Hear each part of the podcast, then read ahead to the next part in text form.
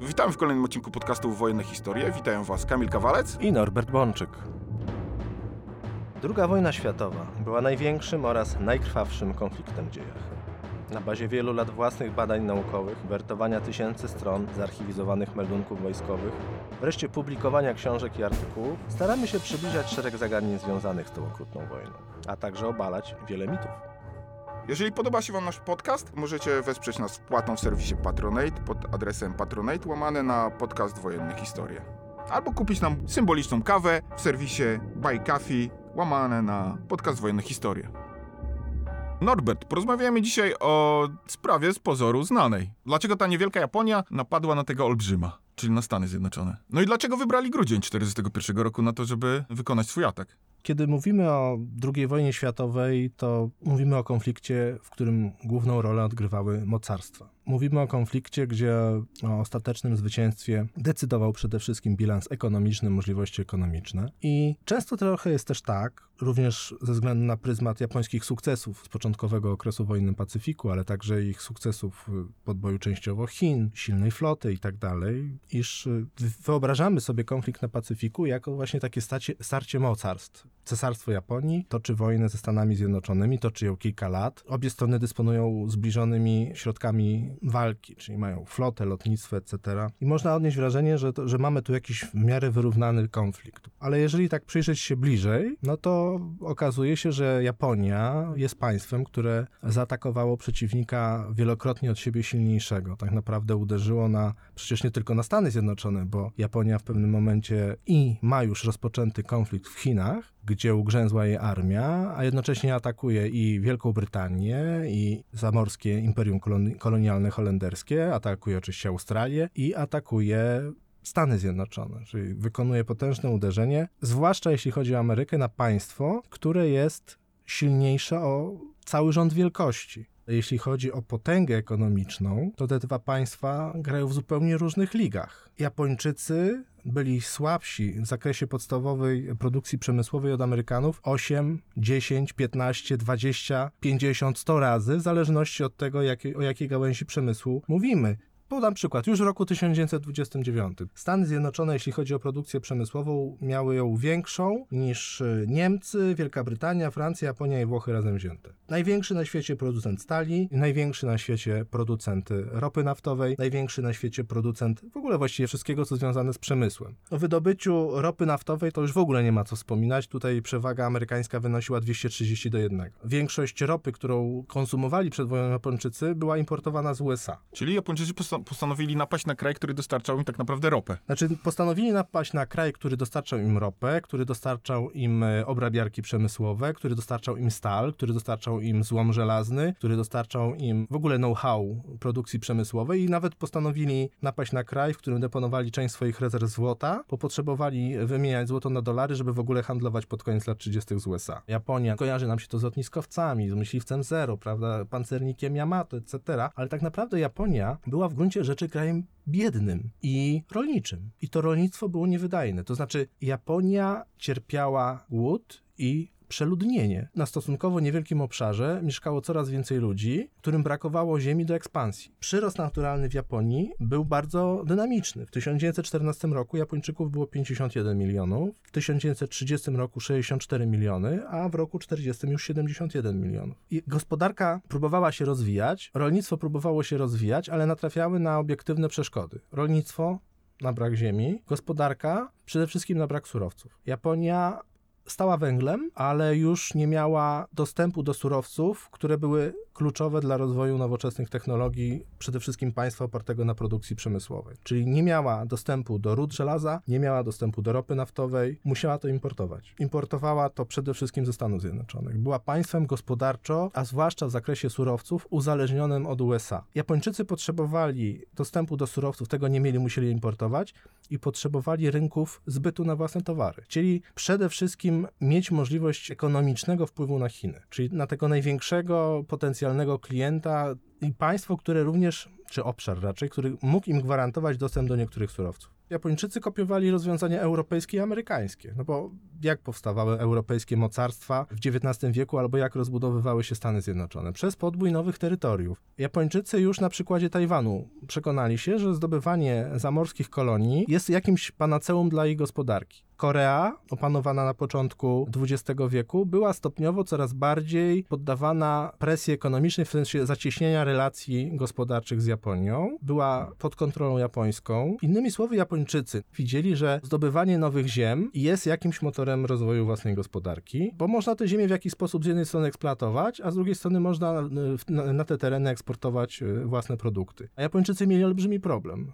Y, Ich eksport był malutki w porównaniu do importu. Znaczy, to był kraj, który przede wszystkim importował, importował, importował. To był kraj, który musiał importować 80% cukru, 75% wyrobów sojowych, nawet 20% ryżu. Nawet musiał ze Stanów Zjednoczonych importować złom żelazny. To było dla Japończyków bardzo ważne. Import złomu, no bo oni go potem przetwarzali na własne potrzeby. Słowem, Japonia była państwem, w której liczba ludności wciąż rosła, była państwem, gdzie narastały dosyć gwałtowne problemy społeczne. To znaczy, ludność wiejska była biedna, tworzyło się takie jakby zderzenie tej nowoczesnej, industrialnej Japonii ówczesnej, no wciąż z pewnymi rozwiązaniami społecznymi, relacjami społecznymi pochodzącymi wprost z XIX czy wieku, a nawet jeszcze starszymi. W Japonii w latach dwudziestych wybuchały bunty ryżowe, czyli bunty chłopskie, wynikające z braku ziemi i z biedy. Więc to olbrzymie mocarstwo tak naprawdę, bo Japonia była pod względem wojskowym mocarstwem, które posiadało lotniskowce i pancerniki, jednocześnie borykało się z całym szeregiem problemów społecznych. Co tam musiało się wydarzyć wśród kręgów pewnie politycznych japońskich, że oni nagle postanowili zaatakować olbrzymie Chiny, postanowili następnie za zaatakować olbrzymie posiadłości anglo-holendersko-francuskie, no aby w końcu zaatakować jeszcze większy kraj, czyli Stany. Jaki to był tok rozumowania?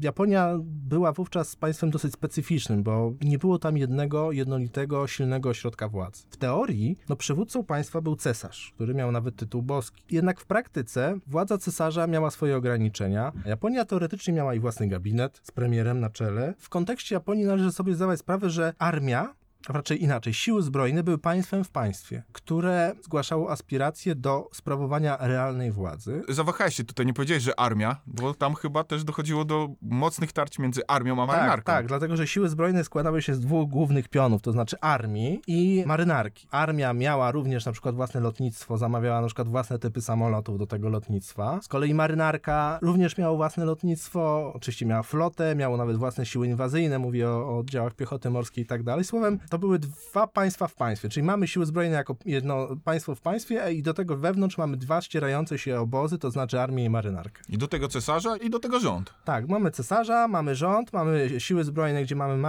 armię i marynarkę i jeszcze do tego mamy różnego rodzaju mniej lub bardziej nieformalne korporacje gospodarcze, baronów przemysłowych, wielkich właścicieli ziemskich, bo jednak to państwo w dużej mierze jeszcze wyrasta z tego starego, wręcz średniowiecznego systemu feudalnego. Do tego dochodziło takie przekonanie, że Japończycy są narodem, który może przodować. To znaczy w Japonii, zwłaszcza w latach 30., do głosu dochodzą nacjonaliści i militaryści. Dlatego, że Japonią wstrząsają kryzysy. Rok 29, kryzys światowy, uderzył w Japonię bardzo mocno. Kryzy światowy kryzys gospodarczy, ale to jest również kraj, który nawiedzają silne trzęsienia ziemi, które rujnują czasami gospodarkę i rolnictwo. To powodowało, że w Japonii silne były różne ruchy radykalne. Japonia lat 30. to jest kraj, gdzie mamy w roku 1930 zamach i ranienie premiera, w roku 32 mamy zabicie premiera, w roku 36 mamy w gruncie rzeczy nieudany, ale częściowo udany, a częściowo nieudany pucz wojskowy, zamachy, walka polityczna często sprowadzająca się do zabijania swoich oponentów, bardzo silny wpływ armii, gdzie militaryści żądają radykalnych rozwiązań i ta armia w gruncie rzeczy nie słucha rządu, bo dwie wojny z Chinami, pierwsza w roku 31 skutkująca zajęciem Mandżurii i druga w roku 37, która oznaczała de facto inwazję już na główną część Chin, były konfliktami, które w dużej mierze sprowokowały same siły zbrojne, nie za bardzo pytając w ogóle polityków o zdanie. Zaatakowali te Chiny i jednak tam ugrzęźli. Ta wojna trwała i trwała i trwała. Istnieje taka teoria, z którą ja na przykład osobiście się nie zgadzam, iż y, II wojna światowa zaczęła się właśnie w Azji w 1937 roku inwazją Japonii na Chiny. Nie zgadzam się z tym absolutnie, dlatego że wojna japońsko-chińska, o której wspomniałeś, jest toczona w latach 37-45. Jest jakby konfliktem niezależnym przez jakiś czas, y, toczonym jednak w innych uwarunkowaniach wojskowych, politycznych i społecznych. Ona dopiero z czasem stanie się elementem II wojny światowej, kiedy ta wojna naprawdę wybuchnie w Europie w 1939 roku. A dlaczego tak mówię, że jednak to były początkowo zupełnie osobny konflikt? Dlatego, że Japończycy atakując Chiny nie spodziewali się jeszcze rychłego wybuchu wojny w Europie. Wybuch wojny w 1939 roku tak naprawdę był wielką zmianą również na terenie Azji. A dlaczego tak uważasz? Dlatego, że konflikt europejski zaangażował mocarstwa europejskie u siebie, czyli Wielką Brytanię, Francję, Holandię, która była w Azji e, ważnym graczem, jeśli chodzi o państwo kolonialne, bo dzisiejsza Indonezja to w owym czasie są holenderskie Indie Wschodnie. No, Indonezja olbrzymi obszar, no i dodatkowo jeszcze Związek Radziecki. Spektakularnym i kluczowym wydarzeniem, które zmieni losy również Japonii, jest upadek Francji w maju i czerwcu 1940 roku. A dodajmy upadek metropolii, centrum Francji, dlatego że e, francuskie imperium kolonialne trwa dalej i Niemcy zawierają z pokonaną Francją porozumienie pokojowe. To jest punkt zwrotny dla Japończyków. Przede wszystkim e, dostrzegli szansę na to, że skoro mocarstwa kolonialne europejskie słabną, to będzie można je wypchnąć z Azji. Szansą na to było to, że Niemcy zwyciężyły Francję, zajęły Holandię, mówimy o, o, o europejskiej e, metropolii, i toczyły wojnę z Anglią, i wydawało się, że ta Wielka Brytania w tym konflikcie przegrywa. I to sprawiło, że z jednej strony silniej niż dotychczas, bo te rozmowy istniały już wcześniej, ale tak naprawdę dopiero w roku 40 Japonia, Niemcy i Włochy zbliżyły się do siebie w sposób realny. Japończycy byli na to gotowi, bo dostrzegli szansę, że jeżeli sprzymierzą się z Niemcami i Włochami, no to będą mogły to wykorzystać w celem przejęcia kolonii dalekowschodnich Holandii, Francji i Wielkiej Brytanii. I wydawało się latem 40 roku, że rzeczywiście no, te eu- europejskie mocarstwa upadną, tak? Że, że upadła Holandia, upa- Francja w dużej mierze przegrała, Anglia toczyła walkę o śmierć i życie z Hitlerem. I 27 września 1940 roku Japończycy przekroczyli Rubikon, moment zwrotny w ich e, nowożytnej historii. Podpisali z Hitlerem i z Mussolinim Pakt Trzech. De facto oznaczało to, że te trzy państwa dzielą się strefami wpływów na świecie i że Niemcy i Włochy uznają dalekowschodnią strefę wpływów Japonii, obejmującą Chiny, ale tak naprawdę obejmującą cały Daleki Wschód. Czyli ten pakt trzech to tak naprawdę był tak podział strefy wpływów, nic więcej. Nie był to taki pakt stricte wojskowy, że my zaatakujemy y, wspólnego przeciwnika. De E, facto tak, de facto to był bardziej polityczny podział stref wpływów, pewna deklaracja polityczna, która miała ostrzegać Stany Zjednoczone, aby Ameryka nie przystępowała do wojny w Europie, ponieważ w pakcie trzech było tak, że jeżeli jakoś państwo z tego paktu zostałoby zaatakowane przez inne, no to pozostałe miały mu przyjść z pomocą. Innymi słowy, gdyby Stany Zjednoczone włączyły się do wojny w Europie, Japończycy mogliby wówczas, realizując ten pakt, zaatakować Amerykanów. No i to był kluczowy błąd Japończyków tak naprawdę, bo oni rzeczywiście skorzystali w 1940 roku, we wrześniu. Armia japońska wchodzi do północnego Wietnamu. Czyli po raz pierwszy w tym konflikcie, który się zbliża, Japończycy wykonują realny akt wrogości tak, wobec mocarstw e, europejskich. Gdzie tutaj są e, Stany Zjednoczone, które przecież nie brały udziału jeszcze w e, II wojnie światowej wtedy. Japończycy mają problem, ponieważ Amerykanie prą do dominacji na Pacyfiku. Japońska ekspansja zderza się z ekspansją supermocarstwa Stanów Zjednoczonych, który od początku XX wieku wyraźnie przekuł Chinom po to, aby uczynić z Chin swój rynek zbytu. Więc Amerykanom zależało na stabilizacji Chin, podczas gdy Japończykom zależało na podboju Chin i destabilizacji Chin. Więc doszło tutaj do sprzeczności w interesach strategicznych. Do roku 40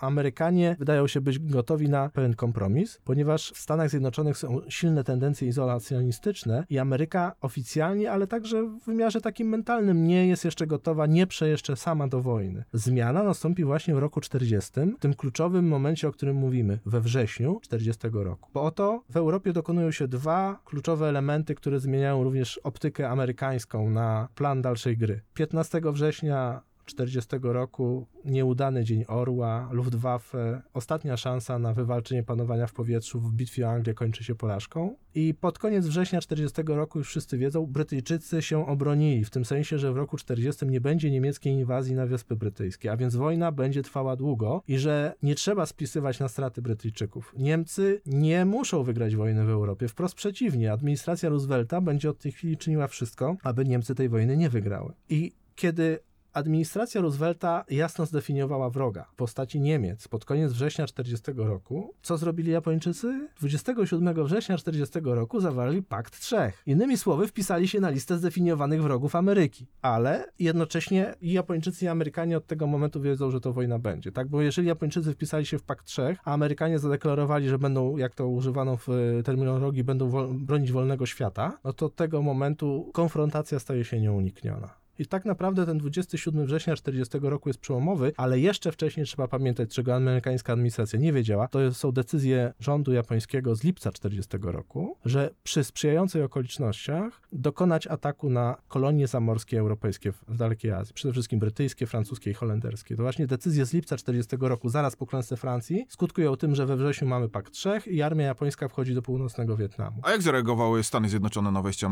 japońskiej armii do północnego Wietnamu? Zareagowały bardzo negatywnie, ponieważ w październiku 40 roku prowadziły pierwsze poważne sankcje dla, dla japońskiej gospodarki. Wprowadziły sankcje, czyli zamroziły możliwość sprzedaży złomu stalowego i paliwa lotniczego do Japonii. 12 października 1940 roku prezydent Roosevelt wygłosił taką sławną mowę. Przypominam, to jest 14 miesięcy przed atakiem na Pearl Harbor, tak? gdzie on powiedział, że państwa demokratyczne nie mogą się już dalej cofać. To jest taka mowa, którą się nazywa mową końca ustępstw, że jeżeli będziecie przekraczać kolejne granice, no to wojna z nami jest nieunikniona. A przypominam, mówi to prezydent Stanów Zjednoczonych, którego państwo w zakresie zdolności produkcji przemysłowych jest 10, 20, w zależności od, od tego, o czym mówimy, 10, 20, 30 lub 100 razy silniejsze od Japonii. Czy nie jest tak, że Amerykanie tymi sankcjami właśnie pchnęli Japończyków do wojny? Nie, to jest całkowicie nieprawda. To amerykańskie sankcje nie sprowokowały Japończyków do wojny i to z bardzo prostej przyczyny. Otóż decyzja o tym, że Japończycy podejmą ekspansję i zaatakują kolonie europejskich mocarstw na Dalekim Wschodzie została zawarta w lipcu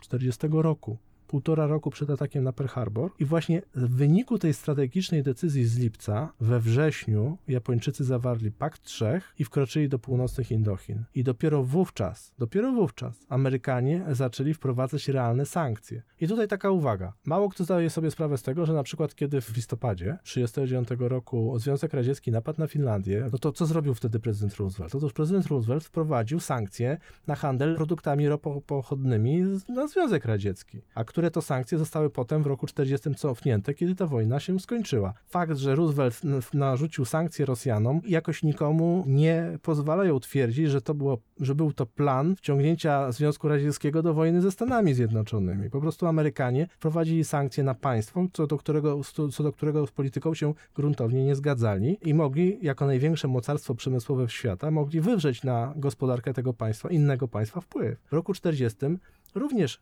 y, Kolejne amerykańskie sankcje były odpowiedzią na kolejne wrogie kroki Japończyków. Dopiero kiedy Japończycy rozpoczęli bezpośrednie operacyjne rozwinięcie wojsk do inwazji w lipcu 1941 roku, wówczas dopiero Stany Zjednoczone zdecydowały się odciąć ich od y, eksportu ropy naftowej. Czyli latem 1941 roku wprowadziły już takie sankcje, które uderzały w japońską gospodarkę po całości. Czyli przypomnijmy, ropa naftowa dla, do, do Japonii, z Japonii, którą używali Japończycy, pochodziła głównie z USA. Więc jeżeli latem 1941 roku Stany Zjednoczone odcięły dostawy tej ropy naftowej, no to był to już akt poprzedzający bezpośrednią wojnę. Ale fakt, że oni zdecydowali się na sankcje, wynika już z tego, że Japończycy zaczęli już pozycje wyjściowe do ataku. To znaczy weszli do południowych francuskich Indochin, gdzie zaczęli budować bazy lotnicze i morskie potrzebne im do zaatakowania Malajów i y, holenderskich y, obszarów. Kiedy upadła Francja, Japończycy tak bardzo ucieszyli się, że mogą zawładnąć koloniami holenderskimi, francuskimi czy brytyjskimi, no to Amerykanie się po prostu przestraszyli nowej wojny. Nowej wojny w Europie. Przestraszyli się wojny w Europie, przestraszyli się upadku Francji. I w roku 40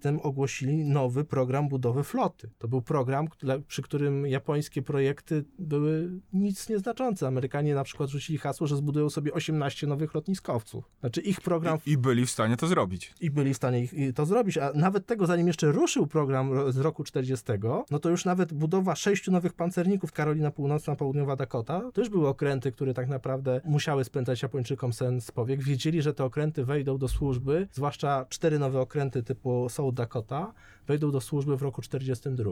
I wiedzieli, że zainicjowany w roku 40 amerykański program wielkiej budowy floty, pierwotnie zaplanowany w kontekście wybuchu wojny w Europie, że on po prostu przykryje ich dotychczasowe zdolności na morzu. W roku 41 japońska flota miała potencjał 70% floty USA, ale z japońskich wyliczeń ja- jasno wynikało, że w roku 44, jeżeli wojna nie wybuchnie, to ten potencjał japoński skurczy się tylko do 30% floty amerykańskiej. Słowem, od roku 40 z jednej strony pojawiła się szansa na przechwycenie kolonii europejskich, ale z drugiej strony czas zaczął pracować na niekorzyść Japonii, bo oto nagle Stany Zjednoczone, ten uśpiony olbrzym się obudził i zaczął się zbroić na potęgę. Czy chcesz powiedzieć, że oni stwierdzili, że albo teraz, albo nigdy? Dokładnie tak. Japończycy mieli świadomość, że ich inicjatywa może trwać rok lub dwa. To znaczy zakładali, że jeżeli nie wygrają wojny w ciągu pierwszych dwóch lat konfliktu, to nie wygrają już, nie będą już mieli żadnych szans na to, aby tą wojnę wygrać, bo w roku 44 na przykład przewaga Amerykanów będzie już zbyt wielka. Poza tym wiedzieli, że muszą zaatakować tak naprawdę no najpóźniej do wiosny 42 roku. No bo potem nowe amerykańskie programy zbrojeniowe sprawią, że ta przewaga amerykańska nawet bez wojny będzie już tak silna, że Japończycy zaczną coraz silniej odstawać. Innymi słowy, uznali, że mają takie okienko czasowe, że mogą podjąć ryzyko. Potrzebowali jeszcze kilku elementów. Między innymi w roku 41 wchodziły do linii dwa nowe lotniskowce floty. Bardzo nowoczesne Shokaku i Zuikaku. Ich najnowocześniejsze i najlepsze okręty tej klasy. One wchodziły do służby w roku 41 i przez krótką chwilę, na przełomie 41-42, liczba japońskich lotniskowców floty była tożsama z liczbą amerykańskich lotniskowców floty. Czyli nagle Japończycy, którzy byli słabsi do tej pory na tym kierunku, na chwilę zyskiwali równoległy bilans. Liczba pancerników była słabsza, ale tu Japończycy tak naprawdę z początku liczyli na sukces okrętów klasy Yamato, ale w gruncie rzeczy również wiedzieli, że po 42 roku to już nie będzie właściwie nic, nie, nie będą mieli możliwości manewru, bo Amerykanie zaczną budować pancerniki seryjnie, nowe pancerniki, nowoczesne okręty. To samo dotyczyło krążowników, niszczycieli i tak dalej. Są Japończycy,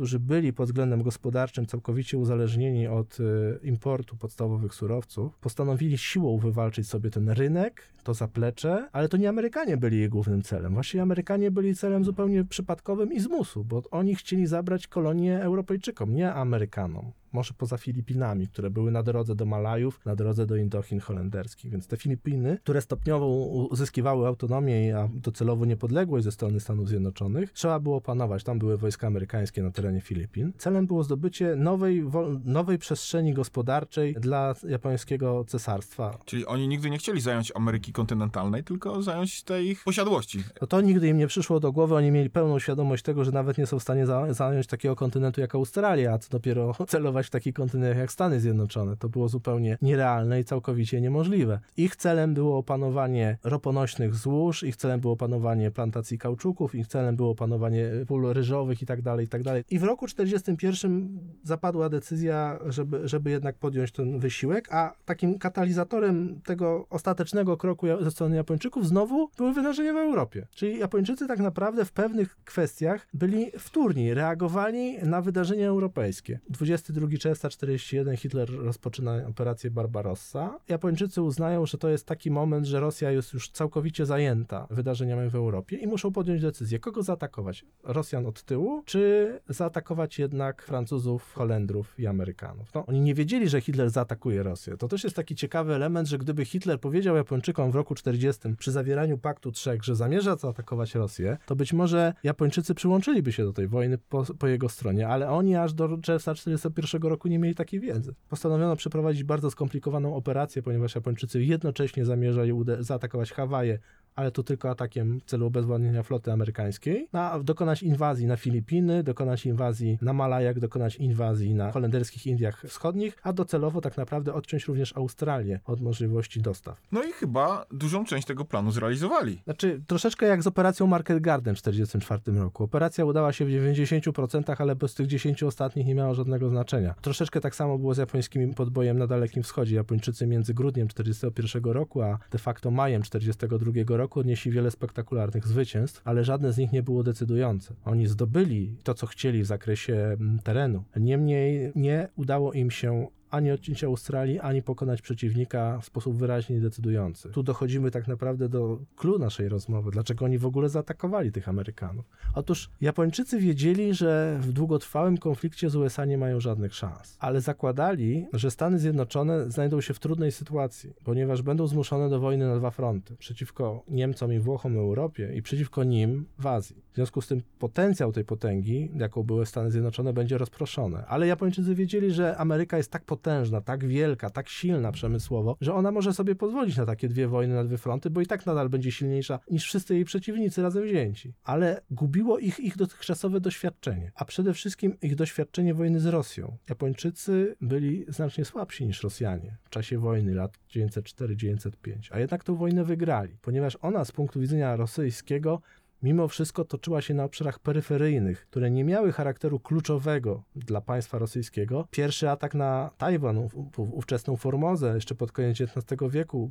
odebranie go Chinom, również tak naprawdę Japonia była przecież teoretycznie słabszym państwem niż Chiny, a jednak odniosła sukces. Japończycy mieli doświadczenie z minionych wojen, że nawet walcząc z silniejszym przeciwnikiem, można odnieść zwycięstwo nie poprzez jego zniszczenie, ale poprzez zmęczenie go na tyle, że uzna on, że dalsze toczenie wojny jest nieopłacalne i że tak naprawdę, ponieważ nie są naruszone żywotne czy kluczowe interesy danego mocarstwa, to to mocarstwo jest gotowe zaakceptować nawet niekorzystne dla siebie warunki pokojowe. Innymi słowy, Japończycy mieli nadzieję, że odniosą tak szybkie i tak błyskotliwe sukcesy w Azji, że zniechęci to Amerykanów do długotrwałej wojny, do której również nie będą specjalnie się mm, palili ze względu na konieczność wojny z Niemcami w Europie. To była japońska kalkulacja. Ona była błędna, ale taką Japończycy kalkulację przyjęli. Wiedzieli, że plan jest ryzykowny, ale no, cała ich dotychczasowa kultura polityczna, wojny i wiele innych pomysłów no, opierało się na takim ryzyku. To ryzyko było i w wojnie z Chinami, to ryzyko było w wojnie z Rosją i wtedy się opłaciło.